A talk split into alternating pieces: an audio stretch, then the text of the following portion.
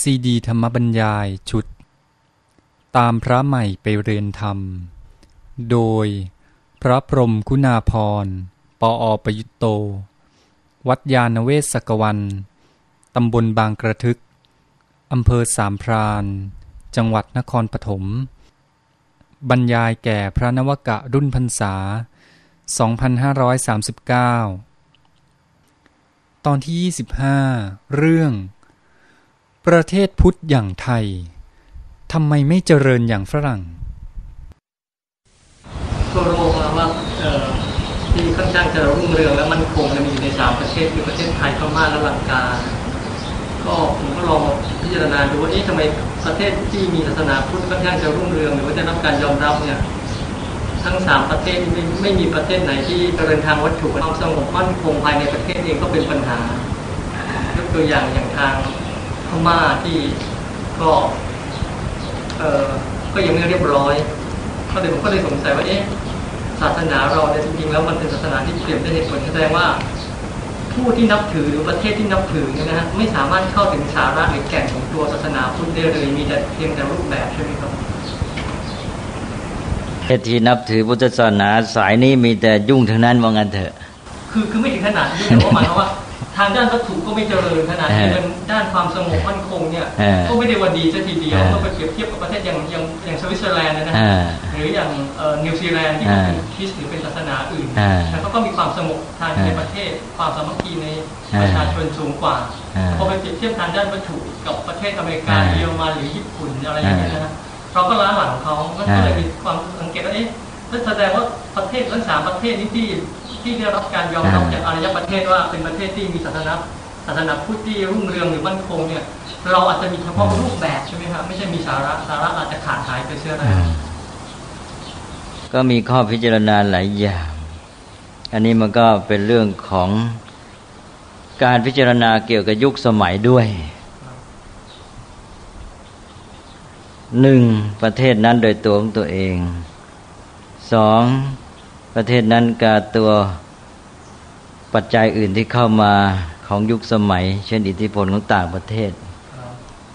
แล้วก็สามประเทศนั้นกับความสัมพันธ์กับศาสนาของตนเองด้วยนะมันเป็นยังไงบ้างก็พุทธศาสนา ถ้าเอาจากปัจจุบันเข้าไปก็ เวลานี้มันเป็นยุคที่อิทธิพลของตะวันตกนี่เข้ามาใช่ไหม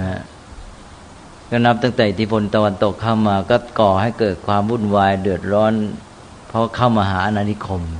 ใช่ไหมเนี่ยหนึ่งเขายอมรับว่าประเทศเหล่านี้สมัยก่อนมีความสุขสบายพอสมควรนะใช่ไหมอย่างตอนที่อยุธยาเนี่ยฝรั่งเข้ามาบันทึกไว้นะเนี่ยถึงแม้ว่าจะไม่ได้เจริญมากมายทางวัตถุแต่ก็เรียกว่าอารยธรรมสมัยเก่านี้เราเริ่มก่อนเขาไม่ใช่เหรอ ถูกไหมเนี่ยสมัยที่ฝรั่งยังแย่อยู่เลย ก็ทางตอนออกนี่เจริญก่อน ในสมัยที่อารยธรรมตอนออกเจริญจีนอินเดียเจริญนั้น ฝรั่งยังเป็นอนาระยะอยู่ ยังเป็นพวกเร่ร่อนใช่ไหมนี่ก็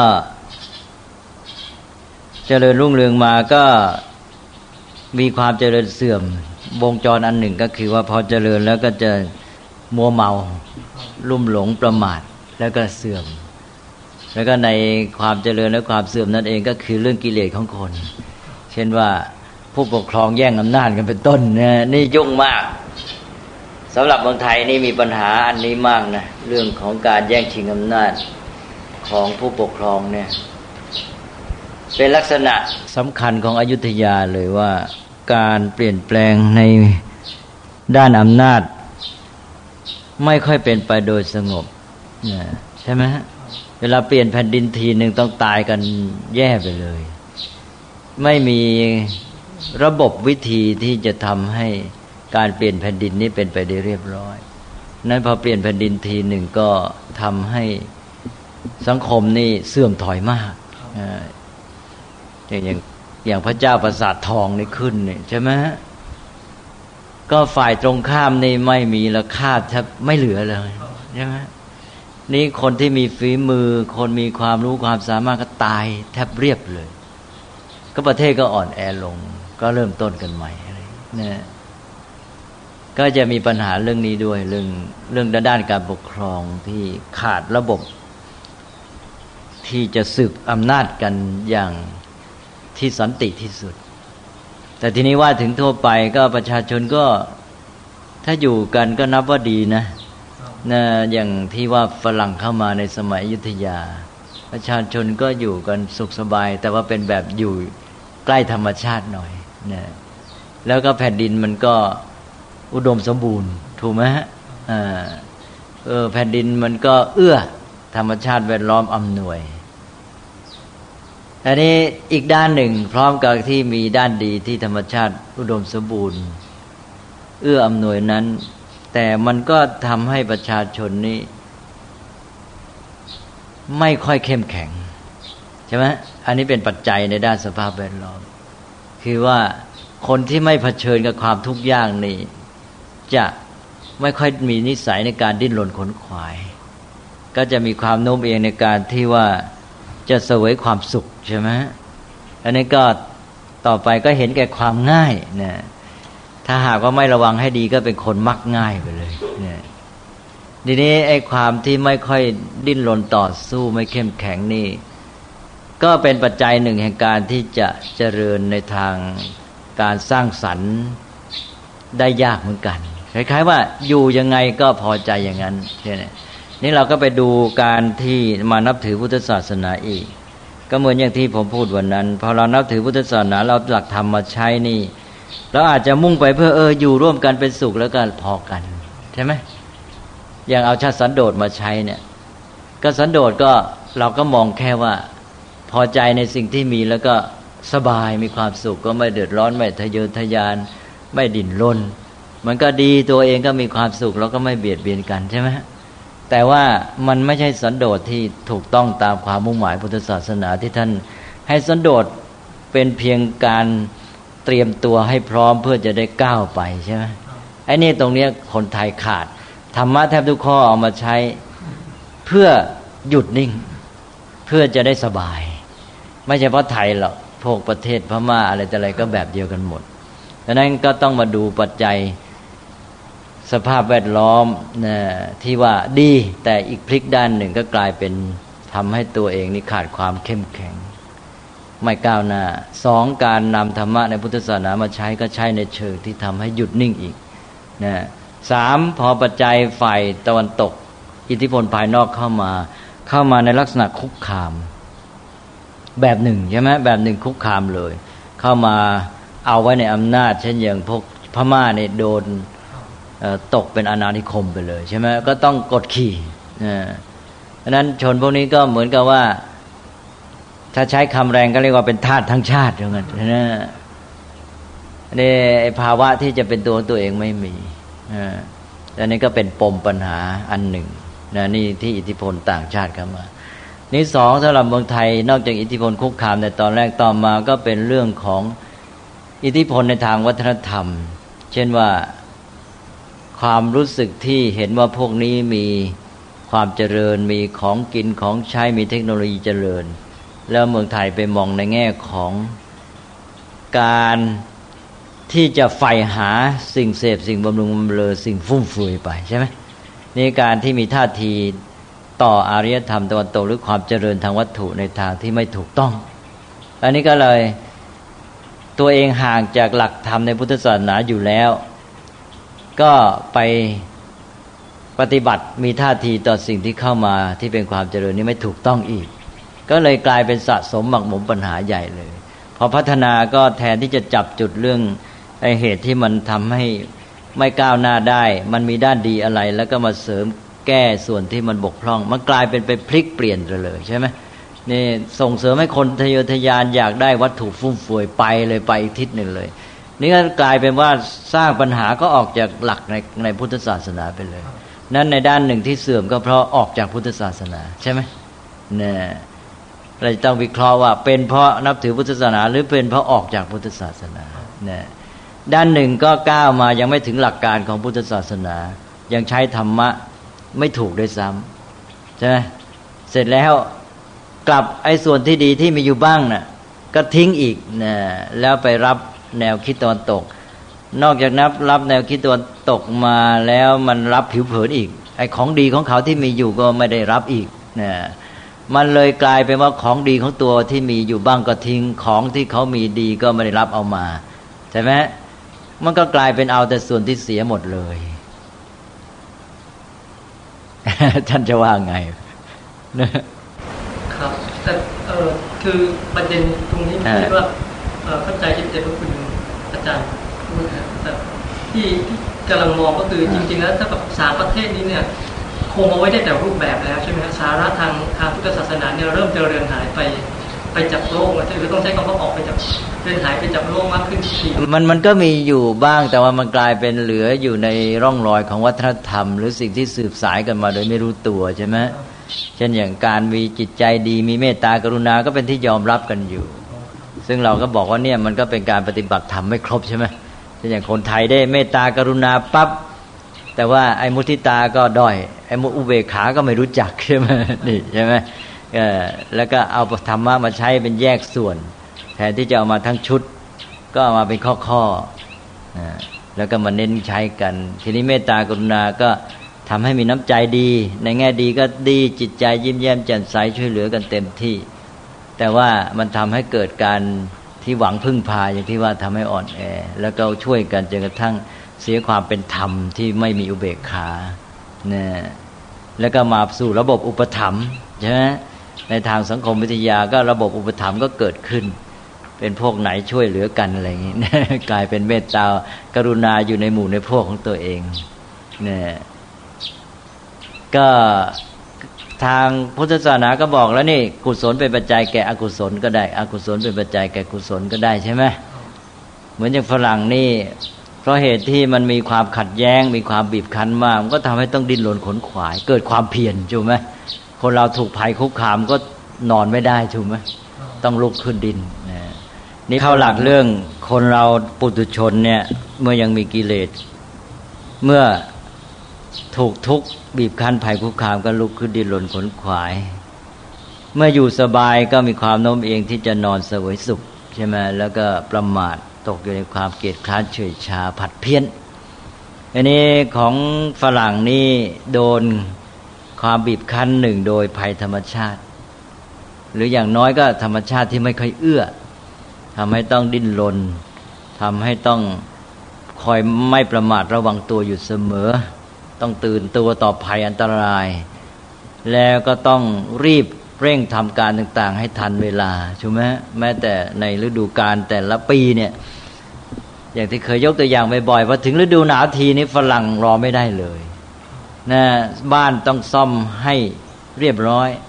อาหารการกินต้องเตรียมไม่งั้นอยู่ไม่ตลอดฤดูหนาวตายก่อนใช่ไหมนั้นมันผัดเพี้ยนไม่ได้คนไทยนี่จะซ่อมบ้านก็ ผัดไปเดือนหน้า ผัดไปเดือนหน้า อีกปียังไม่ได้ซ่อมสักทีมันไม่มีเหตุให้ตาย ถ้ามีเหตุให้ตายแล้วก็คนไทยก็อยู่ไม่ได้เหมือนกันใช่ไหมนี่มันไม่ตายมันไม่ได้เดือดร้อนอะไรนักหนา ก็ผัดเพี้ยนไปเรื่อยๆเนี่ยฝรั่งมันก็สร้างเป็นนิสัยใช่ไหมว่าเมื่อมีอะไรต้องทำต้องรีบทำจะโมรอจะโมผัดเพี้ยนไม่ได้ ธรรมชาติบีบคั้น แล้วทีนี้มนุษย์ด้วยกันก็ฝรั่งนี่ก็ ประวัติการสู้รบไม่เบานะฮะประวัติการสู้รบการคุกคามกันการกดขี่ข่มเหงมันก็ทำให้คนนี่เมื่อมีแรงกดดันมากนะก็จะมีการดิ้นรนมากถูกไหมอันนี้การดิ้นรนของฝรั่งนี่นำมาซึ่งการตั้งกฎเกณฑ์กติกาทำให้ฝรั่งมีความชำนาญในด้านนี้ เพราะเมื่อคนมาละเมิดต่อกันอยู่เสมอ ในที่สุดก็หาทางแก้ไขโดยการใช้กฎเกณฑ์กติกา ฝรั่งก็ชำนาญในเรื่องนี้จนกระทั่งเกิดไอ้เรื่องสิทธิมนุษยชนเรื่องอะไรต่างๆเหล่านี้ใช่ไหมบอกแมกนาคาตาหรืออะไรพวกนี้นะบินออฟไรอะไรพวกนี้นะเพราะฝรั่งมีไอ้ประวัติการต่อสู้ระหว่างมนุษย์เยอะเมื่อกี้ต่อสู้กับธรรมชาติ ทีนี้ต่อสู้กับมนุษย์ไอการต่อสู้กับธรรมชาติก็นำไปสู่แนวคิดที่ว่าจะต้องพิชิตธรรมชาติถูกไหมคนไทย ไม่คิด ตะวันออกโดยทั่วไปไม่คิดพิชิตธรรมชาติ ไม่คิดสู้เอาชนะธรรมชาติ เพราะธรรมชาติมันเอื้อมันอยู่สบายสบาย แต่ฝรั่งนี่ธรรมชาติปรากฏในลักษณะที่มีความคุกคามอยู่เสมอเลยดังนั้นมันมองธรรมชาติเป็นศัตรู จะต้องสู้ต้องเอาชนะ ก็เลยเกิดเป็นแนวความคิดว่าถ้าเมื่อไรเราชนะธรรมชาติเมื่อนั้นเราจะมีความสุขสมบูรณ์ใช่ไหม ถึงกับเป็นแนวความคิดเป็นทิฏฐิพื้นฐานของอารยธรรมตอนตกไปเลยเคยผมเคยเล่าแล้วในที่ฝรั่งอาจารย์เป็นเยอรมันมาสอนที่มหิดล นี่ไปกับอาจารย์ไทยไปที่ภูเขานะผมก็พูดเรื่องเนี้ยคุยกันเรื่องอะไรก็ไม่รู้แล้วก็มาวกมาเรื่องนี้ ผมก็บอกเนี่ยเมืองฝรั่งมีความคิดที่จะพิชิตธรรมชาติ มองธรรมชาติเป็นศัตรูเขาก็นิ่งอึ้งไปแล้วสักครู่ก็เขาก็บอกว่า เขาก็ชี้มือไปข้างๆข้างๆภูเขาก็ต้นไม้ธรรมชาติแถวนั้นใช่ไหมเขาบอกอ๋อก็บ้านเมืองท่านนี่ธรรมชาติมัน friendly เขาบอกนะแล้วบ้านผมนี่ไม่อย่างนั้นบอกว่าเมื่อคืนนี้ก็ลูกยังโทรศัพท์ ลูกสาวโทรมาบอกว่าจะแย่แล้วหนาวเหลือเกิน เนี่ยเขาก็บอกว่าเนี่ยก็อย่างเงี้ยก็ธรรมชาติบ้านเมืองท่านก็หมายถึงของเราเนี่ยมัน friendly เนี่ยมันก็ไม่ต้องไปต่อสู้อะไร ของเขามันบีบคั้นเนี่ยเขาก็รู้ตัวอยู่ใช่ไหมเพราะนั้นเมื่อคนถูกบีบคั้น มันก็รู้สึกต่อสิ่งนั้นในทางเป็นปฏิปักษ์มันก็ต่อคิดต่อสู้จะเอาชนะธรรมชาติตลอดเวลา ของเรามันไม่ได้ไปต่อสู้ชนะทำไมสบายใช่ไหมเออ มันก็คนละแบบ นี่นอกจากต่อสู้กับธรรมชาติ แล้วก็ต่อสู้กับคนด้วยกันนะก็ต้องตื่นตัวอยู่เสมอ แล้วก็ต้องหากฎหาเกณฑ์ ขึ้นมาตั้งเป็นกติกาที่จะให้ไม่ละเมิดต่อกันใช่ไหมก็เกิดความชำนาญในเรื่องกฎหมายเรื่องของกติกาสังคม แล้วก็อีกด้านอย่างหนึ่งก็คือความบีบคั้นทางสติปัญญา นิศาสนาของเรานี่เป็นศาสนาให้เสรีภาพมาก และใช้ปัญญาใช่ไหมทีนี้การใช้ปัญญานี่มันต้อง ตั้งใจฝึกตัวเอง ต้องตั้งใจเรียนรู้เมื่องั้นมันก็ไม่ได้เรื่องใช่ไหมมันก็ไม่พัฒนา อันนี้เราสามารถรักษาระบบนี้ไว้ได้ไหมแล้วระบบการฝึกคนที่จะให้เรียนรู้ให้ฝึกตัวอยู่เสมอ ถ้าทำไม่ได้ระบบปัญญาที่เสรีเนี่ย ก็ทำให้คนเนี่ยไม่ก้าวไปเลยใช่ไหมอันนี้ไม่พอใจฉันก็ไม่ทำเนี่ยไม่เรียนรู้ไม่ต้องฝึกก็อยู่ก็ไปอย่างนั้นตามกิเลส ทีนี้ของศาสนาตอนตรงศาสนาแห่งศรัทธาบังคับเลยถูกไหมเนี่ยยิ่งสมัยก่อนนี่สมัยนี้ผ่อนแล้วใช่ไหมสมัยก่อนนี่เอาตายใช่ไหมเนี่ยอย่างแต่ก่อนนี้เริ่มด้วยศาสนาคริสต์เองเกิดขึ้นมาก็โดนเล่นงานใช่ไหมอ่าบังคับแล้ว พวกโรมันก็จับพวกคริสต์ไปสู้กับเสือใช่ไหมสู้กับสิงโต สู้กับสิงโตเพื่อจะฆ่า ใช่ไหมเพราะว่าถือว่าเป็นคนชั่วร้ายนะนะฮะให้ให้เอาอย่างนั้นเลยใช่ไหมเนี่ย ก็บีบคั้นเหลือเกินใช่ไหมบีบคั้นในทางเรื่องทางความคิดทางสติปัญญาความเชื่อ พอทีนี้พอคลิดใหญ่ขึ้นมาเอาเล่นงานคนอื่นบ้างเอาอีกนะใช่ไหมแล้วคลิดพอแตกเป็นสองนิกายก็เล่นงานกันเองถูกไหม นะคาทอลิกกับโปรเตสแตนต์เนี่ยอย่างในอังกฤษเนี่ยโอ้ถึงก็ต้องหนีไปอเมริกาใช่ไหมเพราะการไปอเมริกาเนี่ยมันผจญภัยอย่างยิ่งเลยนะ เสี่ยงตายใช่ไหมโอกาสรอดก็น้อย แต่ว่ามันอยู่ไม่ได้ถ้าอยู่ตายแน่ไปอาจจะรอดบ้างใช่ไหมอันนี้นี่ก็เป็นเหตุหนึ่งที่ทำให้คนฝรั่งต้องไปสู่โลกใหม่นะคือประเทศอเมริกา อันนี้การกำจัดกันตอนนั้นมันรุนแรงขนาดที่ว่า ฆ่ากันทั้งหมู่บ้าน แม้แต่เด็กเล็ก ๆ ก็ไม่เหลือนะ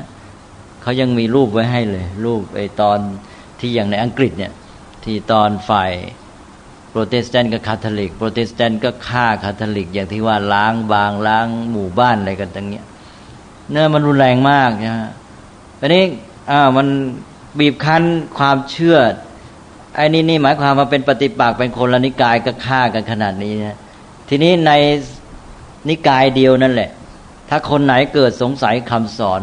ในศาสนา เช่นสงสัยไบเบิลอย่างนี้ใช่ไหมเออฆ่าอีกใช่ไหมเกิดถามว่าพระเจ้ามีจริงหรือเท่านี้ละโดนจับขึ้นศาลแล้วใช่ไหมเนี่ยพอศาสนาคริสต์ยิ่งใหญ่ขึ้นมีอำนาจสวมมงกุฎให้กษัตริย์ในยุโรปใช่ไหมตอนนี้ตั้งศาล Inquisition ศาลไต่สวนศรัทธาขึ้น ทั่วยุโรปเลย โดยเฉพาะสเปนนี่รุนแรงมากเนี่ย เผาทั้งเป็นเลย เป็นหมื่นเลยนะเผาเผาทั้งเป็นเนี่ย คนไหนถามเรื่องพระเจ้าโดนจับขึ้นศาลคนไหนสงสัยไบเบิลโดนจับขึ้นศาลไม่ละทิ้งความคิดเห็น ไม่ละทิ้งความเชื่อ ก็โดนเผาทั้งเป็นหรือดื่มยาพิษอะไรพวกเนี้ยนะนี่ก็บีบคั้นอย่างนี้มันก็ยิ่งบีบยิ่งดิ้นใช่ไหมไอ้คนที่มันอยากแสวงหาปัญญามันก็ไปจับกลุ่มกันใช่ไหมหลบลีหลีกไป อยู่เป็นลับๆนะสืบความคิดอะไรต่ออะไรกัน เนี่ย มันก็เป็นการบีบคั้นในด้านอีกปัญญาอีกอย่างใช่ไหมคนก็ดิ้นรนในเรื่องปัญญาจนกระทั่งฝังเป็นความอยากรู้ คนยิ่งบีบยิ่งอยากรู้ใช่ไหมยิ่งปิดยิ่งอยากรู้ ทีนี้ของพุทธเปิดเสรี ถามอะไรก็ไม่ว่าขี้เกียจถามไม่ถามดีกว่านะไปไปมาไม่ถามขี้เกียจถาม ถามแล้วก็ไม่เห็นว่าอย่างไงใช่ไหมเออแล้วก็ตอบเพื่อเรียนเอาสิก็ตอนอ้าวพอถามใช่ไหมเออแกอยากรู้เอาสิจะมาตอบให้กลับขี้เกียจฟังอีกแล้วนะ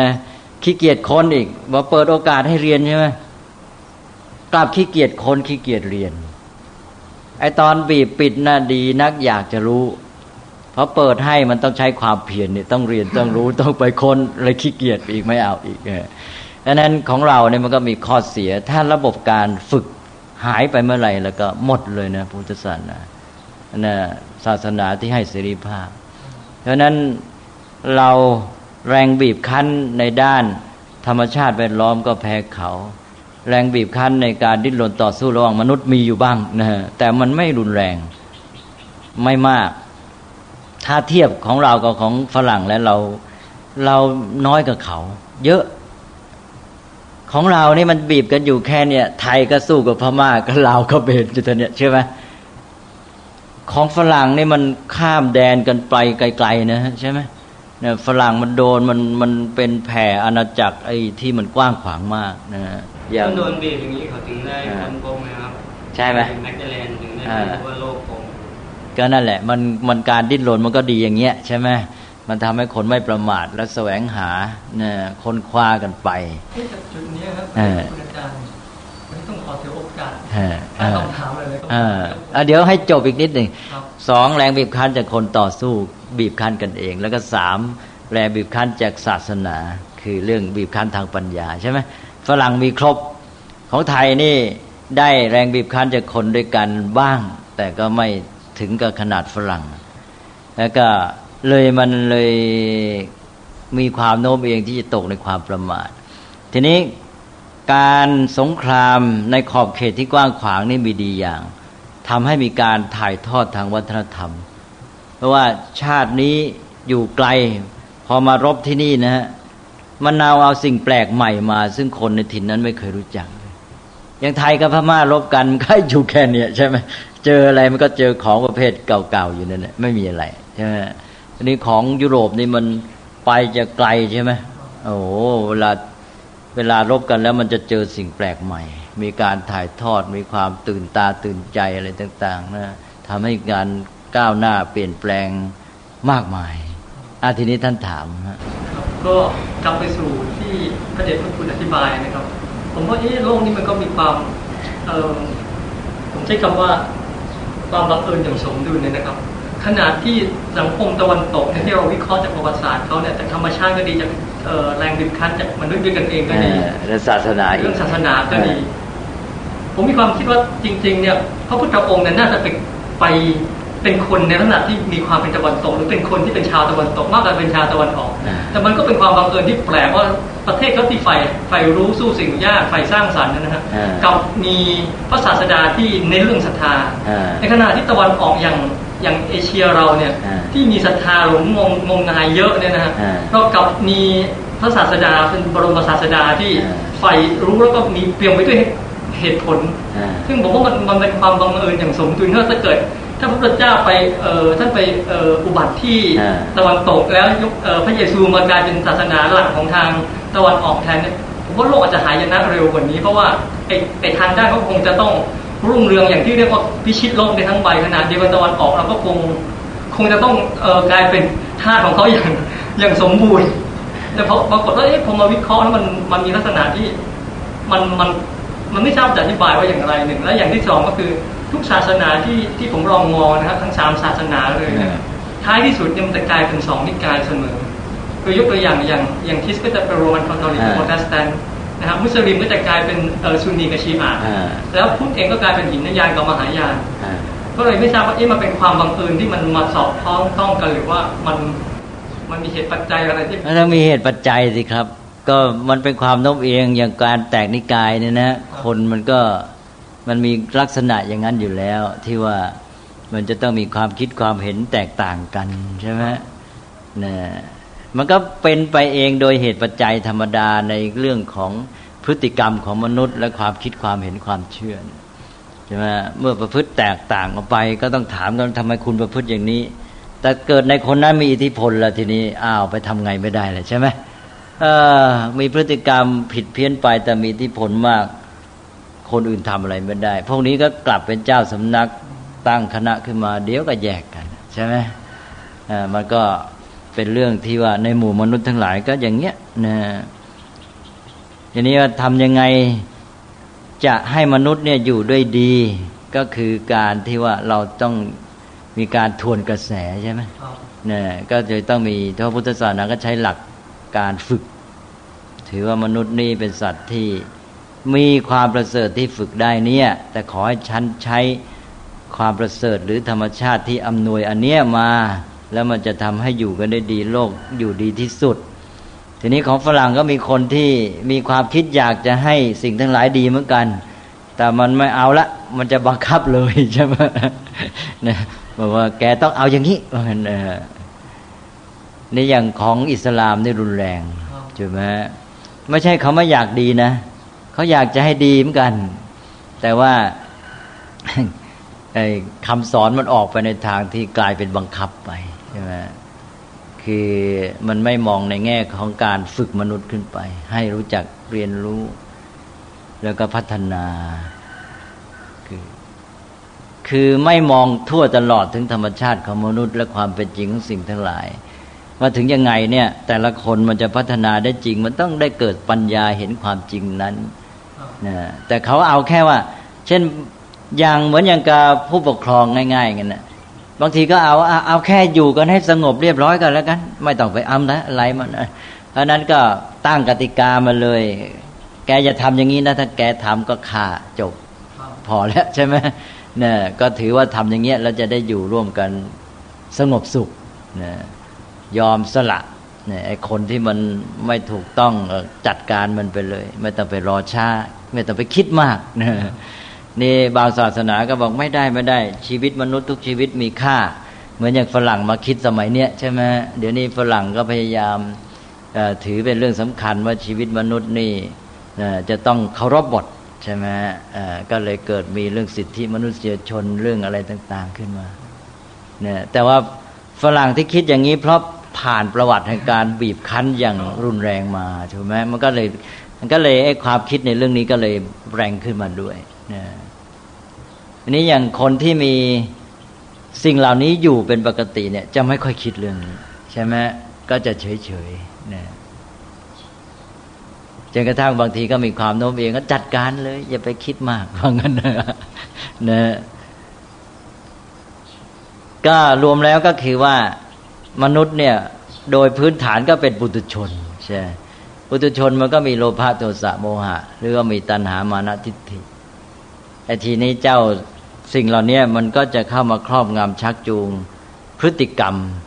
และความคิดไปก่อน นอกจากตัวเองจะมีสติ แล้วก็ใช้ปัญญาพยายามดำเนินชีวิตด้วยปัญญาได้ความรู้ความเข้าใจความจริงนะแล้วก็พยายามที่จะดำรงอยู่ในเหตุผลแล้วก็พัฒนาคุณธรรมขึ้นมาใช่ไหม อันนี้มันก็ในแง่นี้ก็เหมือนกับว่า โดยหลักการทั่วไปนี่การที่มนุษย์จะทำอะไรให้ดีขึ้น ก็เหมือนกับทวนกระแสก็คือทวนกระแสกิเลสอยู่เป็นธรรมดาเพราะนั้นในสังคมแต่ละสังคมเมื่อมองกว้างออกไป ก็เป็นประวัติแห่งการต่อสู้กับกิเลสภายในของมนุษย์เองด้วยนะนอกจากการต่อสู้ภายนอก สู้กับธรรมชาติ สู้กับเพื่อนมนุษย์ด้วยกัน แล้วก็สู้กับระบบความคิดความเชื่อเป็นต้น หรือแม้ระบบทฤษฎีทางสังคมอะไรพวกนี้นะแล้วก็ยังต้องต่อสู้กันในตัวเองก็คือกิเลสของตัวเอง ต่อสู้กับวิชาความไม่รู้เป็นต้นใช่ไหมแล้วต่อสู้ตลอด แต่ในที่สุดแกนที่จะออกไปต่อสู้ข้างนอกก็ต้องต่อสู้ภายในนี่แหละใช่ไหมต่อสู้กับกิเลสเริ่มตั้งแต่ความไม่รู้อ่าขอรบกวนประเด็นพระพุทธเจ้าสองคำถามเกี่ยวกับพุทธศาสนากับสังคมคือเท่าที่ ศึกษาทั้งหลักของศาสนาพุทธแล้วก็หลักของพฤติกรรมของมนุษย์นะครับ ผมมีความรู้สึกว่าศาสนาพุทธเป็นศาสนาที่ถ้าไล่ลำดับแล้วน่าจะเป็นศาสนาอุดมคติสูงสุด ในจำนวนศาสนาที่มีอยู่ท่าที่ผมเคยศึกษามานะครับ แล้วก็ขนาดเดียวกันเนี่ยตัวมนุษย์เองเนี่ยกับมีลักษณะที่ฝ่ายต่ำหรือว่าลักษณะทางด้านเรียกว่าติดลบความเห็นแก่ตัวก็ตามลักษณะที่จะเอาแต่ความง่ายเข้าว่าอะไรก็ตามแต่ ผมเกรงว่าปท้ายที่สุดเนี่ยลักษณะที่ศาสนาพุทธเป็นศาสนาที่สูงมาก ยากแก่ความเข้าใจแล้วก็มีคือเป็นสิ่งที่ดีมากนะครับ ถ้าเข้าถึงขณะเดียวกันมนุษย์จะมีกระแสจะไหลต่ำท้ายที่สุดนี่ถ้าเราเรียงลำดับนี่ผมคิดว่าศาสนาพุทธจะจางหายไปจากผมไม่ทราบว่าผมจะคิดเลยเถิดไปบอกว่าศาสนาพุทธเนี่ยจะจางหายไปจากโลกในเร็วที่สุดแล้วถัดจากมานั้นมาก็จะเป็นศาสนาที่ที่มีเหตุและผลหรือมีสภาพอุดมคติในลำดับถัดลงมาเรื่อยๆนะ ก็เป็นธรรมดาของสิ่งที่มันลึกซึ้งประณีตความจริงเนี่ยนะมันเป็นเรื่องที่ต้องใช้ปัญญาและปัญญาก็ต้องซับซ้อนพอสมควร มันก็กลายเป็นเรื่องยากใช่ไหมก็จึงบอกว่าทวนกระแส นี่การที่จะรักษาไว้อยู่ก็ต้องมีระบบที่ดีช่วยไว้เนี่ยระบบเช่นการระบบการฝึกคนเนี่ย ก็คือการวางระบบสังคมที่จะให้มันเอื้อต่อการที่จะให้มนุษย์นี่ฝึกตนเอง ถ้ามันไม่มีระบบช่วย มันก็แน่นอนมันก็ย่อมเลือนหายไปได้ง่าย ศาสนาที่ใช้ศรัทธาบังคับ มีหลักความเชื่อตายตัว มีข้อปฏิบัติตายตัว มันไม่มีอะไรซับซ้อนพอเข้ามาบอกว่า เออ แกเชื่ออย่างนี้นะหนึ่งสองสามสี่ห้าแล้วปฏิบัติอย่างนี้นะหนึ่งสองสามสี่ห้าแค่นี้แกพอใช้ได้ จบ มันก็อยู่สิใช่ไหมฮะไม่ต้องอะไรนี่ทีนี้พุทธศาสนาเนี่ยมันต้องมาเรียนความจริงเออชีวิตของเราเป็นยังไงความดีความชั่ว มันเป็นยังไง เพราะเหตุใดเราจึงต้องประพฤติอย่างนี้ใช่ไหมจริงไหมล่ะที่สอนอย่างนี้เออเห็นด้วยถ้าเห็นด้วยก็เอานะ ประพฤติตาม มันจะได้เป็นประโยชน์อะไรเงี้ยแม่มันรู้สึกว่ามันต้องใช้หัวสมองอยู่เรื่อยเลยใช่ไหมเนี่ยก็เพราะฉะนั้นมันก็เลยต้องมีไอ้ระบบอันหนึ่งที่เป็นแกนไว้ก็คือ จิตสำนึกในการฝึกตัวเอง แล้ววางระบบสังคมให้เอื้อต่อการฝึกฝนพัฒนา ถ้าไม่มีระบบการฝึกฝนพัฒนาเรียนรู้จบเลยถูกไหมศาสนิกต่อมานี่ยังอาศัยรูปแบบไว้นะมันกลายเป็นรูปแบบอื่น ซึ่งอาจจะไม่เอื้อต่อการฝึกโดยซ้ำเป็นแต่เพียงรูปแบบทางวัฒนธรรมประเพณีว่ามาวัดวันนั้นมีประเพณีพิธีกรรมวันสำคัญอย่างนั้นอะไรงนี้ใช่ไหมก็เหลือรูปแบบนี้รักษาไว้ ทีนี้ไอ้ระบบที่แท้คือระบบการที่จะวางแนวทางในการฝึกฝน มนุษย์ให้เรียนรู้เนี่ยมันเหลือน้อยนะเมื่อมันเหลือน้อยแล้ว ทีนี้ศาสนิกไม่ได้เรียนเลย ไม่ได้เรียนรู้หลักของพระศาสนา ทีนี้มันไม่มีไอ้อย่างที่ว่าหลักความเชื่อตายตัวข้อปฏิบัติตายตัวมันแทบไม่มีในพุทธศาสนาสำหรับคฤหัสถ์ใช่ไหมต่อไปก็ลางจางไปหมด ไม่รู้ว่าพุทธศาสนาคืออะไร ก็เหลือแต่รูปแบบที่มาทางประเพณีวัฒนธรรมเท่านั้น ใช่ไหมอย่างเหลือเป็นการยกช่อฟ้าโบสถ์รอพระประธาน ใช่ไหมหรือว่าไปถวายสังฆทาน เนี่ยพุทธศาสนา ดีไม่ดีก็เลยเหลือพระเครื่องรถน้ำมนต์ทีนี้ชักใกล้ออกไปศาสนาอื่นแล้วใช่ไหมไม่รู้ปนอ่อนแล้วพุทธศาสนาคือ อะไรหรือว่าอยู่ที่ตรงไหนต่างจากศาสนาอื่นอย่างไร แยกไม่ออกนะต่อไปต่อไปก็ถูกกลืนสิใช่ไหมเหมือนอย่างพุทธกับฮินดูเนี่ยพอศาสนิกชนไม่รู้หลักการพระศาสนาจับหลักไม่ได้นะแม้แต่พฤติกรรมหรือเรื่องเดียวกัน มันก็ความหมายคนละอย่างใช่ไหมเพราะเขาแยกความหมายไม่ออกไอ้รูปแบบมันเหมือนกันอยู่แล้วนี่มันก็ไปเลย รูปแบบก็พาจูงไปสู่ความหมายที่นอกพุทธศาสนา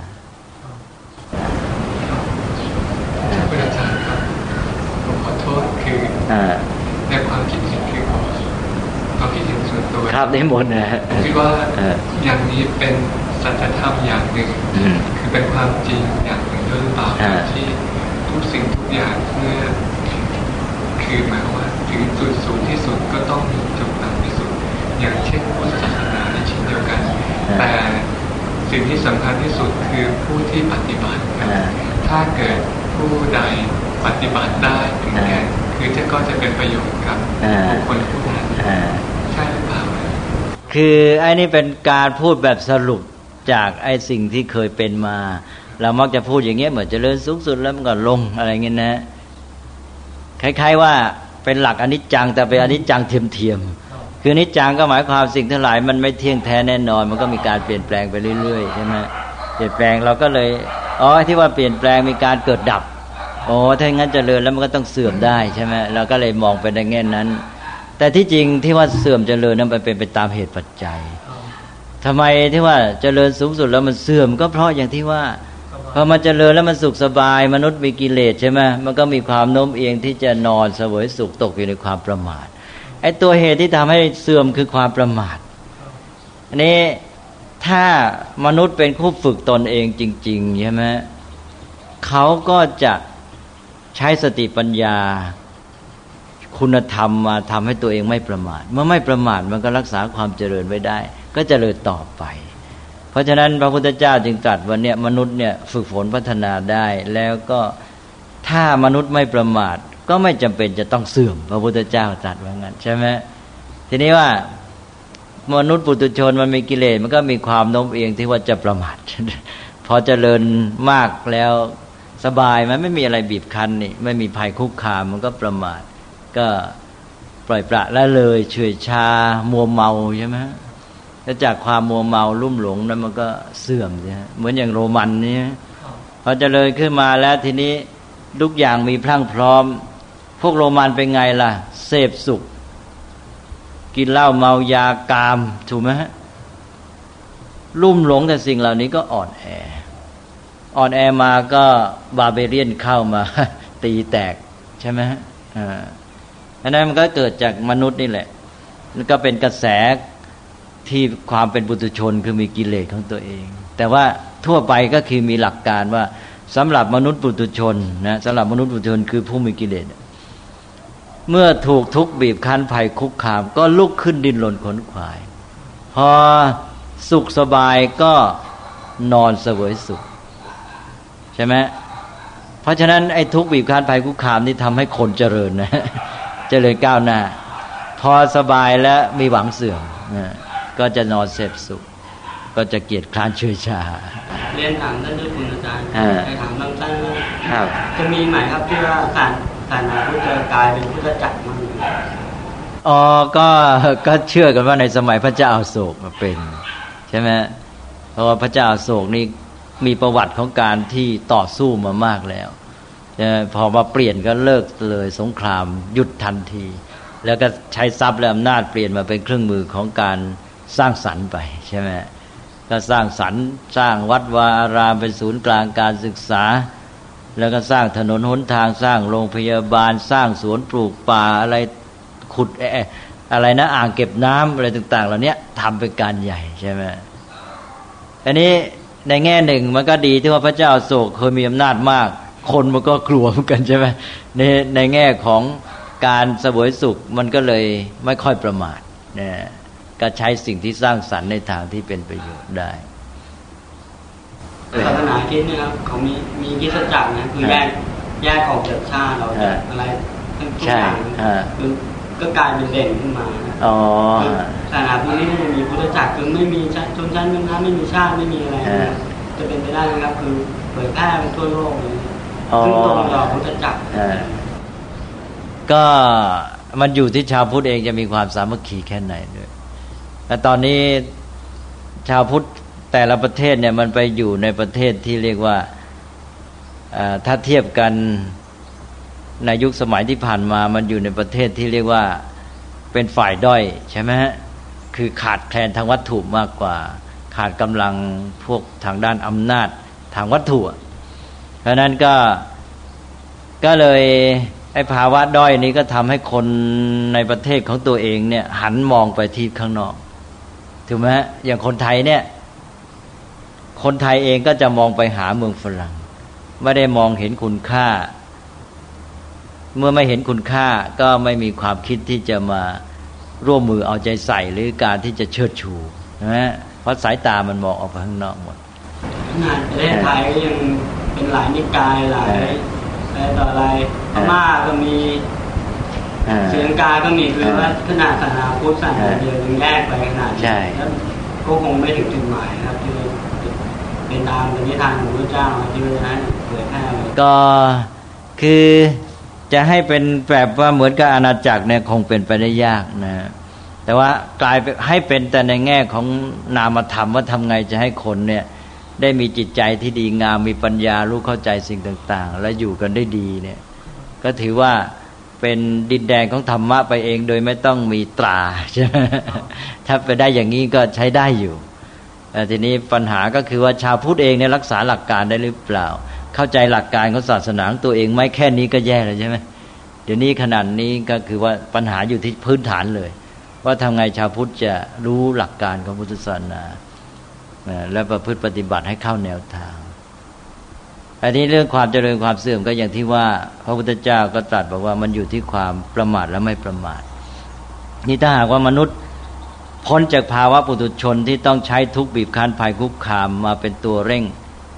แล้วก็พอสุขสบายแล้วก็ไม่ไปตกอยู่ในความประมาทเสีย ก็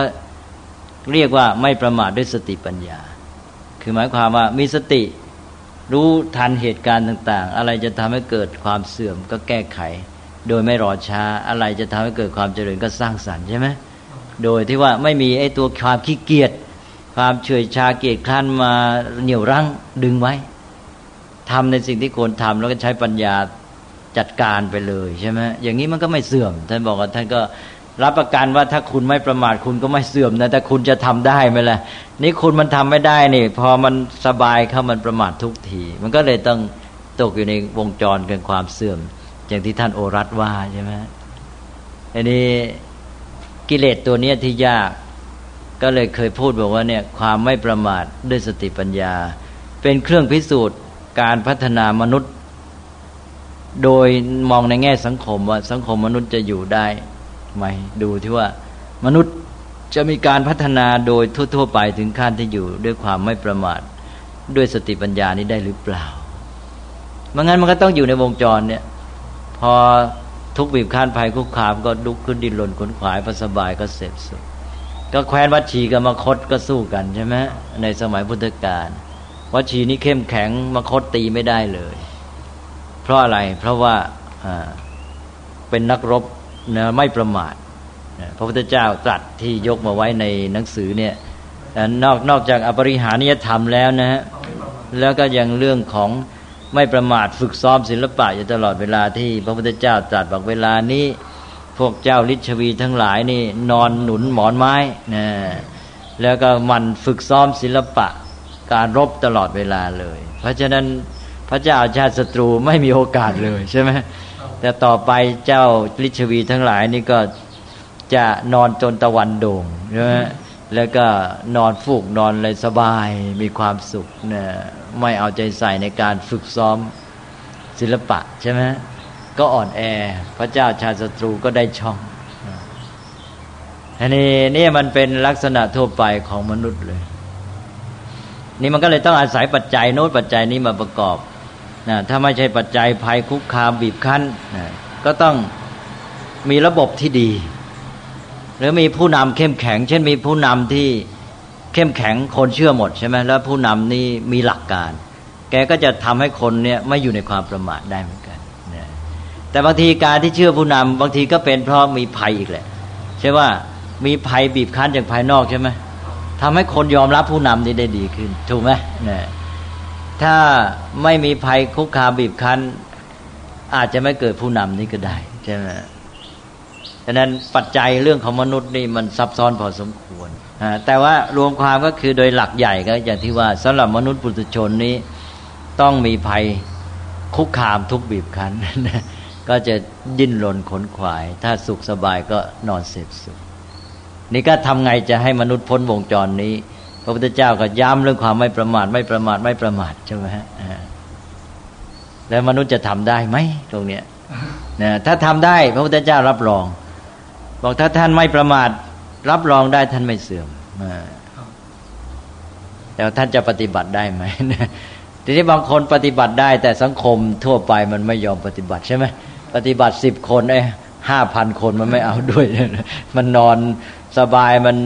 ดื่มแต่สุราใช่ไหมนะพอมันสบายมันก็มาตั้งวงเล่ากินกันแหละ ใช่ไหมแต่ตัวผู้ปฏิบัติก็ไม่เสื่อมนะครับไหนเสื่อมก็เสื่อมเฉพาะสังคม แต่ตัวผู้ปฏิบัติความไม่ประมาทก็ไม่เสื่อมใช่ไหนในในกรณีที่พระเดชก็อ๋อตัวคนไม่ประมาทเขาไม่เสื่อมในท้องตัวของเขาอ่าในในแง่ของบุคคลแล้วก็ว่าไปเฉพาะตัวอีกทีแต่ก็สังคมโดยรวมมัน ก็อ่าก็เพราะว่ามันโดยคนส่วนใหญ่อ่าพระเดชพระคุณอาจารย์ครับขอย้อนกลับมาที่อธิจารย์นิดนึงนะไม่ทราบว่าที่ผมผมต้องการจะสอบถามความเข้าใจว่าที่ผมเข้าใจไม่ทราบว่าถูกหรือผิดว่านิจังแปลว่ามีการเปลี่ยนแปลงไปเป็นตามธรรมดานะครับผมก็คิดว่าที่การมีการเปลี่ยนแปลงไปเป็นตามธรรมดาเนี่ยโดยมากที่หลังๆมาพูดว่ามีเจริญสูงสุดแล้วก็มีเสื่อมสูงสุดแล้วก็จะก็พูดว่านั่นเป็นอนิจจังเทียมนั้นผมผมผมเข้าใจ แต่ถ้าผมมาพูดว่า มีการเปลี่ยนแปลงไปไปเป็นตามธรรมดาเนี่ยจริงๆแล้วต้องพูดว่ามีการเกิดและมีการดับเนี่ยอันนี้จะถูกต้องกว่าไหมครับอ๋อที่ที่ที่ว่าไอ้อะไรนะอันนี้จังเทียมนั่นเพราะว่ามันไม่ใช่ตัวนิจังหรอกเพราะนิจังมันยังคงที่ตามเดิมนิจังมันแน่นอนก็คือว่าในความเจริญที่มันเจริญอยู่นั่นก็คืออนิจจังนะฮะไม่ได้หมายความว่าเจริญแล้วเสื่อมจึงเป็นอนิจจังเจ จริญแล้วเจริญต่อไปก็อนิจจังเพราะว่าสิ่งทั้งหลายมันต้องเปลี่ยนแปลงตลอดเวลาแหละ แล้วยิ่งในท่ามกลางสภาพแวดล้อมที่มันจะเจริญอยู่ได้เนี่ย มันต้องมีการเปลี่ยนแปลงนะ มันจึงอยู่ได้ใช่ไหมเพราะว่าไอเหตุปัจจัยที่มันจะดึงให้เสื่อมมันมีอยู่ การที่เจริญอยู่ได้นี่แสดงว่าอนิจจัง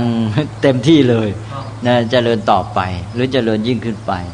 หรือเสื่อมแล้วก็เสื่อมต่อไปก็อนิจจังเท่านั้นแหละนะเสื่อมก็เสื่อมก็จะอนิจจังไม่ได้มีพ้นไปหรอกเพราะฉะนั้นโดยหลักธรรมะความเป็นจริงตามธรรมชาติ แล้วอนิจจังตลอดเวลา ไม่ว่าเสื่อมหรือเจริญนะหมายความว่าเสื่อมแล้วเสื่อมต่อไปก็อนิจจังเจริญแล้วเจริญต่อไปก็อนิจจัง เสื่อมแล้วเจริญก็อนิจจังเจริญแล้วเสื่อมก็อนิจจังเท่านั้นแหละคือคือที่ผมคิดนะฮะถ้าเจริญแล้วเจริญต่อไปเนี่ยนะฮะ เออมันเป็นไปได้แต่มันยากแล้วผมคิดว่าเป็นสังคมสำหรับอริยบุคคลในขณะที่เจริญแล้วเสื่อมเนี่ยนะฮะมันเป็นไปได้โดยส่วนใหญ่อ้าวก็แน่แหละก็ประมาทไงของปุถุชนของปุถุชนใช่ใช่ไหมครับถ้าในลักษณะที่เราจะคิดเปรียบเทียบแล้วเนี่ยเจริญแล้วเจริญต่อเนี่ยก็เข้าใจเหตุปัจจัยแล้วทำเหตุปัจจัยก็ต้องไม่ประมาทไงก็ต้องเป็นสังคมของอริยบุคคลต้องไม่ประมาท ทีนี้เจริญแล้วเสื่อมมันก็เป็นธรรมดาของปุถุชนพูดง่าย ๆ ถ้าเราจะใช้คำว่าธรรมดา ให้มันมีตัวจำกัดขอบเขต ว่าปุถุชนมันเป็นอย่างนั้นพอมันสบายเจริญแล้วมันก็มีความโน้มเอียงที่จะประมาทที่เหตุที่มันเสื่อมก็เพราะประมาทว่างั้นเถอะถ้าพูดอันนี้จังเดี๋ยวเฉพาะว่ามีเกิดแล้วมีดับนี่ไม่ทราบว่าผิดไหมครับอ๋ออันนี้จังนั่นก็คือเกิดดับการที่สิ่งทั้งหลายเกิดขึ้นตั้งอยู่ดับไป แต่ว่าจะมาใช้กับไอ้คำศัพท์ว่าเจริญและเสื่อม เพราะว่าเดี๋ยวมันจะสับสน เพราะว่าไอ้นี่เป็นคำลวงคำลวงสมองเรียกว่าเจริญและเสื่อมแล้วก็ขอย้อนกลับมาเนี่ยครับว่าเมื่อความไม่ประมาทนะครับพระพุทธเจ้าตัดเป็นปัจฉิมวาจา แล้วก็ยังบอกว่าเป็นทำที่รอยเท้าช้างนะครับ ตอนนี้ผมก็กลับมาตั้งข้อสงสัยอีกว่า เอ๊ะในเมื่อความไม่ประมาทเนี่ยมันคอยคุมตัวอื่นนะฮะ แล้วก็เป็นตัวสติปัญญาที่คอยดูอย่างอื่นด้วย แต่ตัวความไม่ประมาทเองมันจะมีอะไรที่จะคอยคอยช่วยตัวความไม่ประมาทนะครับความไม่ประมาทท่านบอกว่าการเป็นอยู่อย่างไม่ขาดสติแหมสติเป็นตัวนี้นะสตินี่แหละจะเป็นตัวทำให้ไม่ประมาทมันไม่เทียบเท่ากันเลยนะระหว่างความมีสติพร้อมความไม่ประมาทนี่ในความรู้สึกของผมคือมันเสมือนหนึ่งจะเป็นตัวเดียวกันต้องมีสติตลอดเวลาก็คือความยังความไม่ประมาทให้ถึงพร้อม ความไม่ประมาทนี่มันเล็งที่สภาพชีวิตการเป็นอยู่ ใช่ไหมเช่นออกมาทางพฤติกรรมการดำเนินชีวิตความเป็นอยู่เนี่ยนี่เรียกว่าไม่ประมาท แต่ว่าไอ้ตัวที่ทำให้มีชีวิตอย่างนี้ดำเนินชีวิตอย่างเนี้ยคือตัวอะไรก็ตัวสติถูกไหมตัวสตินี้เป็นองค์ธรรมเป็นคุณสมบัติ เป็นพื้นรองรับความไม่ประมาทนี้อยู่ พอจะแยกได้ไหมฮะอ้าว สตินี่เป็นตัวคุณสมบัติประกอบอยู่ในจิตใจใช่ไหมเนี่ยมันคอยรับรู้คอยคอยที่จะทันตื่นนะคอยที่จะระลึกคอยนึกไว้ เพราะสติก็แปลว่านึกระลึกใช่ไหม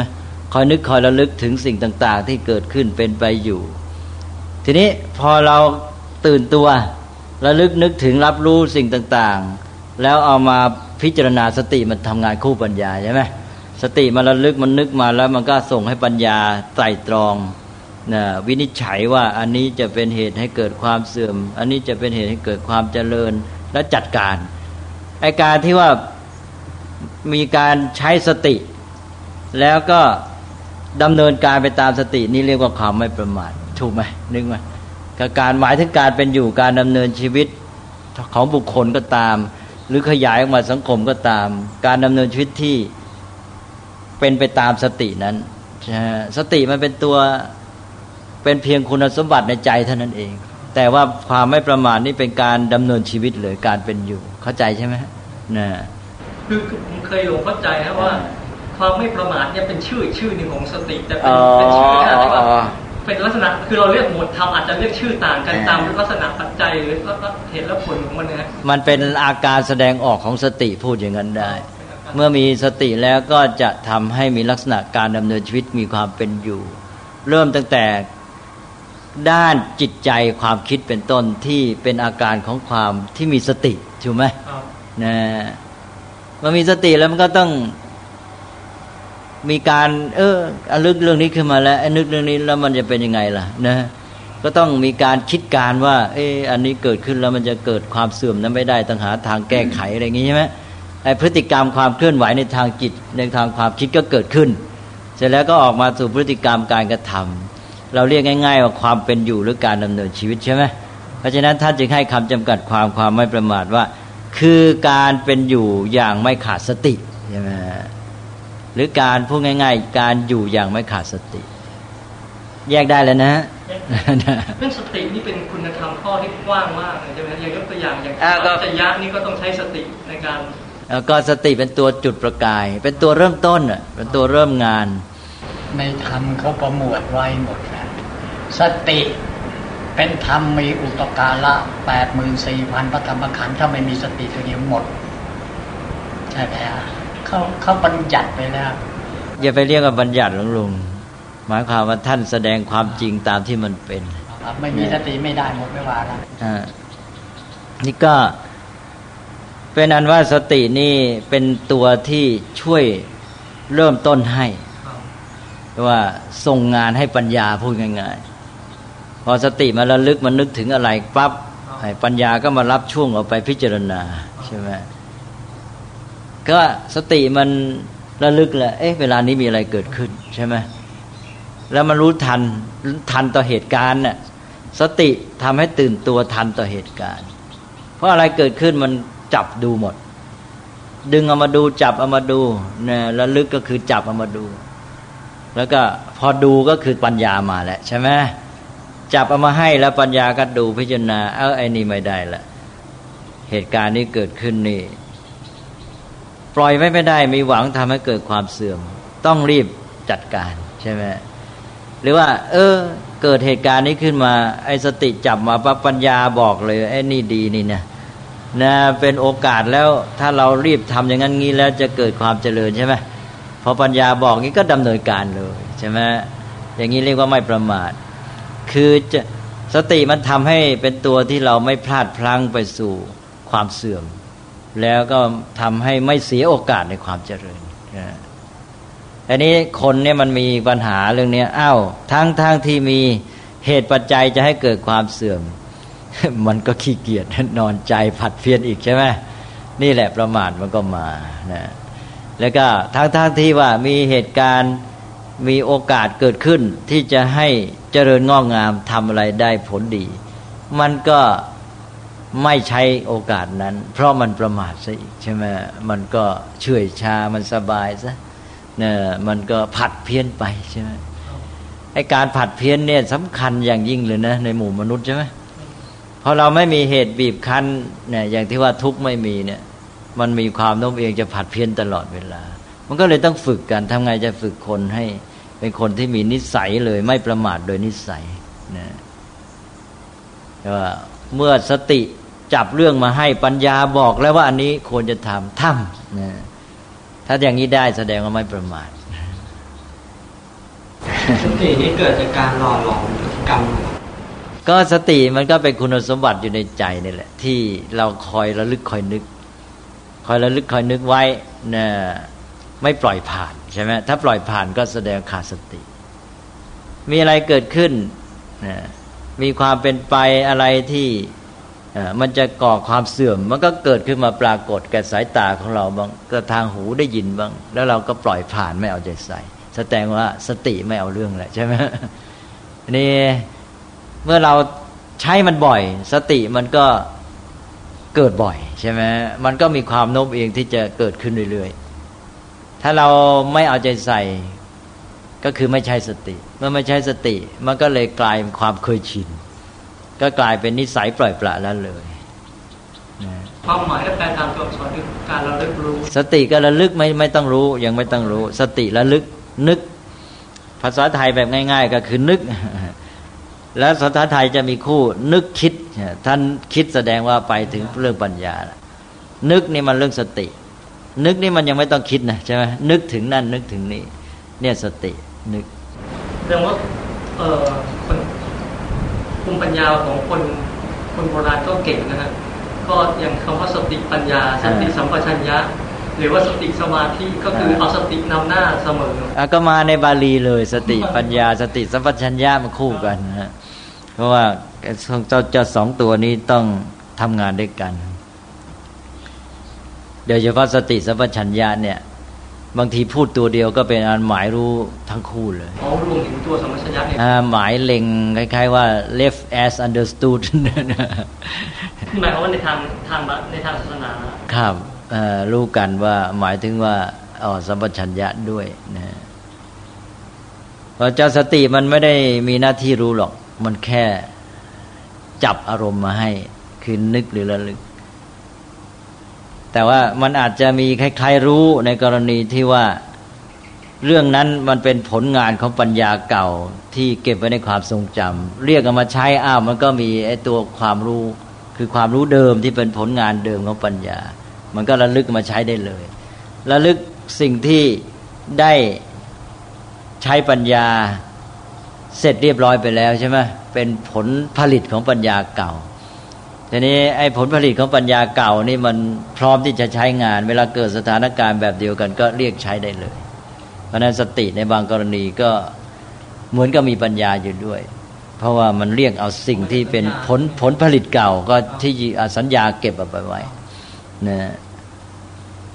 สติมันก็เลยมีความซับซ้อนในตัวของมันเหมือนกันใช่ไหม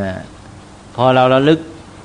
พอเราสัญญากำหนดหมายอะไรปั๊บไอ้สัญญานี่ก็เรียกเก็บ เข้าเป็นความทรงจำไว้ พอเก็บเป็นความทรงจำไว้ไอ้เจ้าสติก็ระลึกขึ้นมาใช้ใช่ไหมจะใช้สำนวนคอมพิวเตอร์เรียกว่าอะไร เรียกเก็บข้อมูล สัญญามาเรียกเก็บข้อมูล ใช่ไหมไอ้สติมาเรียกใช้ข้อมูลใช่ไหมปัญญาสติมันก็เป็น retrieval ใช่ไหมอ้าว วันนี้ก็เลยเป็นรายการสนทนาก็ดีแล้วฮะ คือถ้ามีอะไรสงสัยก็มาคุยกันแบบนี้นะแทรกบ้างที่ว่าถ้ามีอะไรที่มันเป็นเรื่องที่ใช้ในชีวิตประจำวันใช้ปฏิบัติจริงเรามาคุยกันนะนี่ก็ยังสงสัยอยู่นะว่าอย่างอย่างบทบาทแล้วย้อนกลับมาถึงเรื่องบทบาทของสังฆะนะครับว่าอย่างยกตัวอย่างประเทศใกล้เคียงเราประเทศพม่าที่มีศาสนาพุทธเนี่ยในบางครั้งเนี่ยที่สุดของศาสนาพุทธในพม่าเนี่ย ถึงขนาดเอามารณรงค์เคลื่อนไหว ต่อต้านกับรัฐบาลหรือว่าอะไรเนี่ยไม่ทราบว่าจริง ๆ แล้วเนี่ยถ้าเรามองในด้วยสายตาของพุทธศาสนิกชนเนี่ยเหมาะสมหรือไม่เหมาะสมอย่างไรแค่ไหนอืม ก็ในฝ่ายประเทศเขาเองเขาก็มีปัญหาเหมือนกันนะเรื่องความขัดแย้ง แต่ว่ามันคือความโน้มเอียงของสังคมส่วนใหญ่ มันต้องดูภูมิหลังด้วย คือเดิมนั้นเขาก็คงไม่เกี่ยวข้องหรอก กับการเมืองอะไรเนี่ยนะ หรือของเราเนี่ยมันอาจจะเลยเถิดไปในทางตรงข้ามก็ได้ของเราอาจจะสุดโต่งเกินไป คือว่าพระก็เลยยอมรับการเมืองเอาง่าย ๆ ก็ได้เหมือนกันนะใช่ไหมเนี่ยยอมยอมรับอำนาจเอาง่าย ๆ เลย แต่ว่ามันมีอยู่ขอบเขตหนึ่งที่เป็นบทบาทอันเหมาะสมของพระแล้วก็พระนี่ในแง่หลักการในแง่การสั่งสอน แม้แต่แนะนำผู้บริหารปกครองต้องเอา ใช่ไหมเนี่ยพระพุทธเจ้านี่สอนเลย นักปกครองถูกไหมแต่ทีนี้ว่าในแง่ของการเข้าไปลงมือในบทบาทนี่มันเกินบทบาทพระ แต่ทีนี้ว่าในพม่าเนี่ยมันทำไมมันเลยไป ก็ต้องดูภูมิหลังเขาด้วย เดิมเขาก็อาจจะคล้ายๆไทยพอสมควรอาจจะไม่เหมือนทีเดียว แต่ว่าเมื่ออังกฤษเข้ามาปกครองเป็นเมืองขึ้นแล้วเนี่ย ก็กดขี่ ทีนี้ พระนี่นะเป็นสถาบันที่มีพลัง ถึงยังไงอังกฤษก็ไม่ค่อยกล้าเหมือนกัน เพราะว่าถ้าไปกระทบกระทั่งแล้วมันมีผลถึงแกจะปกครองจะกดขี่ แกก็ต้องอาศัยการที่ว่าไม่เกิดโทสะของประชาชนมากเกินไปใช่ไหมถ้าไปทำให้ประชาชนเกิดความรู้สึกรุนแรงขึ้นมา มันอาจจะเอาไม่อยู่ ฉะนั้นเขาก็ต้องคอยระวังแล้วก็ไม่เข้ามายุ่มย่ามกับสถาบันพระ อาจจะต้องเข้ามาช่วยเกื้อหนุนบ้างตามสมควร หรืออาจจะใช้วิธีบีบแบบว่าโดยอ้อม ทีนี้พอพม่าจะกู้เอกราชชาวบ้านมันทำได้ยาก เพราะถ้าใครทำขึ้นมาหือมันโดนปราบง่ายๆ แต่ถ้าพระทำอะไรขึ้นมานี่อังกฤษต้องระวังท่าทีใช่ไหมทีนี้ ชาวพม่ามันไม่มีช่องทางอื่น ชาวบ้านก็คล้าย ๆ ว่ามาอาศัยพึ่งพระแหละให้ช่วย พระเองก็เห็นชาวบ้านไม่มีโอกาสก็ขยับตัวบ้างใช่ไหมเพราะนานๆเข้ามันจะเคยตัว แล้วมันก็ชักจะออกนอกขอบเขตมันกลายเป็นผู้นำชาวบ้านเลยดังนั้นเพราะสถานการณ์นี้เอง สถานการณ์ของการดิ้นรนต่อสู้เพื่อเอกราช ทำให้พระพม่าและพระลังกาเนี่ยเข้ามาสู่วงการเมืองจนกระทั่งพอได้เอกราชมาแล้ว คนพม่า คนลังกาเองแหละกลับเดือดร้อนที่ว่าพระนี่เลยเส้นใช่ไหมอ้าวใช่ไหมแต่ไอตอนที่กำลังสู้เพื่อเอกราชน่ะชาวบ้านก็ชอบหนุนพระเลยเอาเลยท่านใช่ไหมเพราะว่าตัวเองทำไม่ได้พระก็เลยกลายเป็นผู้นำทีนี้พอนำ ในการต่อสู้เพื่อเอกราชเสร็จแล้วทีนี้พระไม่ถอยแล้วทีนี้นะก็เลยยุ่งมาจนกระทั่งบัดนี้พระเดชคุณอาจารย์ครับถ้าจากประวัติศาสตร์ของสองประเทศนี้ที่เคยโดนคุกคามจากการราชอาณานิคมของอังกฤษนะฮะแต่ปรากฏว่าสองประเทศนี้ก็ยังสามารถรักษาศาสนาพุทธไว้ได้นี่พอจะเป็นเครื่องยืนยันได้ใช่ไหมครับว่าศาสนาพุทธในสองประเทศนี้ต้องอยู่ในขั้นที่เรียกว่าเข้มแข็ง ก็มีความเข้มแข็งอยู่พอสมควรคือว่าอันนี้มันก็เป็นนิสัยปุถุชนอันหนึ่งเหมือนกันนะ เมื่อมันถูกภัยภายนอกมาเนี่ยมันจะมีความปกป้องตัวเองสูงถูกไหมนะอันนี้พอคนพม่าคนลังกานี่ถูกกดขี่ มันจะเกิดความยึดมั่นปกป้องตัวเอง อะไรที่เป็นของฝรั่งปฏิเสธ อะไรที่เป็นของชาติ มันจะยึดมั่น นั่นเราจะเห็นได้ชัดเจนนะคนพม่าลังกาเนี่ยจะยึดถือในวัฒนธรรมประเพณีรุนแรง ขนาดเสื้อผ้ายังไม่ยอมใช้แบบฝรั่งใช่ไหมเนี่ยไอ้ความยึดมั่นมันแรง มันเกิดแรงต้าน มันพร้อมกับปกป้องตัวเองยึดของตัวเองก็แรงต้านฝรั่งเกิดขึ้น อะไรเป็นของฝรั่งไม่เอาใช่ไหมเพราะนั้นอย่างในเมืองลังกาเนี่ยคริสก็เข้ามากับอาณานิคมใช่ไหมอาศัยอำนาจปกครองพยายามนักหนา แต่ก็ไม่สำเร็จใช่ไหมมันไม่ได้ใช้ถึงกับมุสลิมมุสลิมมันฆ่าเลยนี่ใช่ไหมมุสลิมนี่ในอินเดียเนี่ยมันอ้าวให้เลือกเอานักประวัติศาสตร์นักประวัติศาสตร์มุสลิมเองเขียนไว้อวดด้วยนะอวดด้วยความภูมิใจ ตอนที่ทำสงครามเมื่อพศพันเจ็ดร้อยนะที่เข้านะเข้าไปเผาล้างฆ่าเนี่ยเขาบอกเลยเราได้รบพระเพื่อพระอัลเลาะห์เขาว่างั้นจริงๆนะเราได้ทำการนี้เพื่อพระอัลเลาะห์เจ้า เราได้ไปทำการสำเร็จ เราจับเขาได้ เราให้เขาเลือกเอาระหว่างอันเลาะกับดาบว่างั้นนี่ถ้าเลือกอันเลาะก็อยู่เลือกไม่เลือกอันเลาะก็ดาบลง ทีนี้มันหมด เพราะว่ามันหมดชีวิตไปเลย ทีนี้ของพฝรั่งมันไม่ได้ใช้ถึงขนาดนั้นใช่ไหมอันนี้ก็ไอแรงความบีบคั้นก็ยิ่งทำให้คนนี่ปกป้องตัวสูง ยึดมั่นในตัวเอง แล้วปฏิเสธต่อต้าน นั้นในเมืองฝรั่งจะไม่มีค่านิยมโรงเรียนฝรั่งสูงเหมือนเมืองไทยถูกไหมลังกาไม่เอาหรอกโรงเรียนฝรั่งใช่ไหมไม่มีค่านิยมที่จะต้องไปเรียนโรงเรียนฝรั่งแล้วมีค่าสูงอย่างเมืองไทย เมืองไทยนี่โอ้โห ใครได้ไปเรียนโรงเรียนฝรั่ง แล้วก็แหมโก้ถูกไหมอ่าเนี่ยคนไทยไม่มีแรงบีบคั้นกลับไปรับเขาเห็นเขาดีกว่าใช่ไหม เนี่ยมันเป็นอย่างเงี้ยโลกมนุษย์ปุถุชน นี่ก็เลยพม่าลังกาก็ไปยึดมั่นจนกระทั่ง บางทีก็เลยเถิดกลายเป็นขัดขวางความเจริญของตัวเอง เพราะอะไรที่เป็นของฝรั่งแล้วต้านหมดใช่ไหมแล้วจะต้องยึดมั่นอะไรเป็นของตัวก็ยึดเอาใช่ไหมทั้งๆที่ว่าไอ้สิ่งที่ยึดเนี่ยมันอาจจะไม่ถูกแล้วก็ได้คนจะปรับปรุงเปลี่ยนแปลงก็ไม่เปลี่ยนแปลง ก็คือสุดโต่งไปอีกด้านก็สุดโต่งไปไทยก็สุดโต่ง ใช่ไทยก็สุดโต่งไม่เอาของตัวเลยนะอะไรเป็นของไทยนี่ดูถูกหมดใช่ไหมเนี่ยต้องของฝรั่งเนี่ยมันไม่เป็นไปได้สติปัญญาถูกไหมถ้ามันอยู่ได้สติปัญญามันจะเกิดความพอดี อันนี้มันเป็นไปตามความรู้สึกนะอันนั้นนี่ก็คือเรื่องของปุถุชนมันถึงได้เข้าถึงคำสอนพระพุทธเจ้ายากนักก่อนควรพระเดชพระอาจารย์คำถามสุดท้าย เนี่ยว่าถ้าอย่างนั้นเนี่ยถ้าพูดโดยสรุปเนี่ยการที่พระจะต้องเป็นผู้นำชุมชนในบางสถานการณ์ตัวอย่างอย่างอย่างการที่ไปร่วมเรียกร้องสิทธิหรือว่าความชอบธรรมในบางอย่างเนี่ยถ้ามองโดยสายตาของพุทธศาสนิกชนเนี่ยต้องมองเหตุปัจจัยให้ครบใช่ไหมครับว่าการจะไปวิเคราะห์แล้วตัดสินว่าเนี่ยพระไปทำอย่างนั้นผิดวินัยผิดเป็นผิดอภิสมาจารหรือว่าเป็นเป็นการลงเป็นการด่วนลงความคิดเห็นไปใช่ไหมครับก็มันต้องมองหลายชั้น มองในแง่รูปธรรมก่อน ก็ระดับวินัยเพราะมาผิดวินัยมาถ้าผิดวินัย ก็ต้องยอมรับว่าผิด อันนี้ขั้นที่หนึ่งนะ ถือไม่ไม่เกณฑ์ตัดสินสองว่าในการที่ผิดของท่านนั้น เรามองในทางปัญญาอาจจะเห็นใจแต่เห็นใจแต่ก็ต้องเรียกร้องหรือรังท่านให้อยู่ในกรอบคือมันจะมีเกณฑ์เป็นขั้นๆในขั้นของกติกาสังคม หรือกติกาของ ที่พระศาสนาวางไว้เป็นวินัยก็ต้องรักษาแล้วเสร็จแล้วเราเห็นใจในการที่ท่านไปทำนอกเกินขอบเขตอันนี้เพราะเราเข้าใจเหตุปัจจัย แต่ว่าด้วยความเห็นใจนั้นจะทำให้เราปฏิบัติต่อท่านได้ถูกต้องดียิ่งขึ้นพอเหมาะพอสมอ่าทีนี้ก่อนจะจบก่อนจะหยุดกันนี้ก็เกือบจะลืมไปอันหนึ่งก็คือว่าในเมื่อหมู่มนุษย์เนี่ย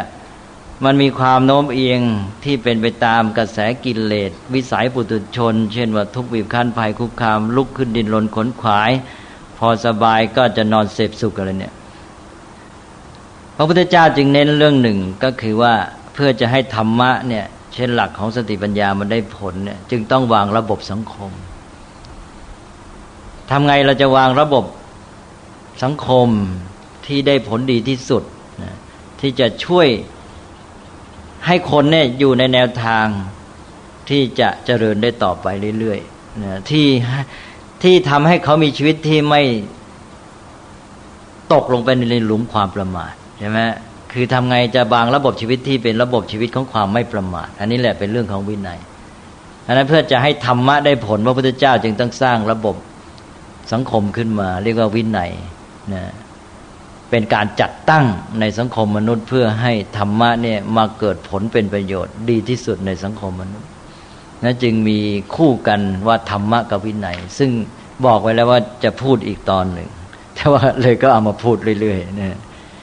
ดังนั้นจึงต้องคู่กัน พุทธศาสนาให้ความสำคัญเรื่องของระบบสังคมการจัดตั้งมาก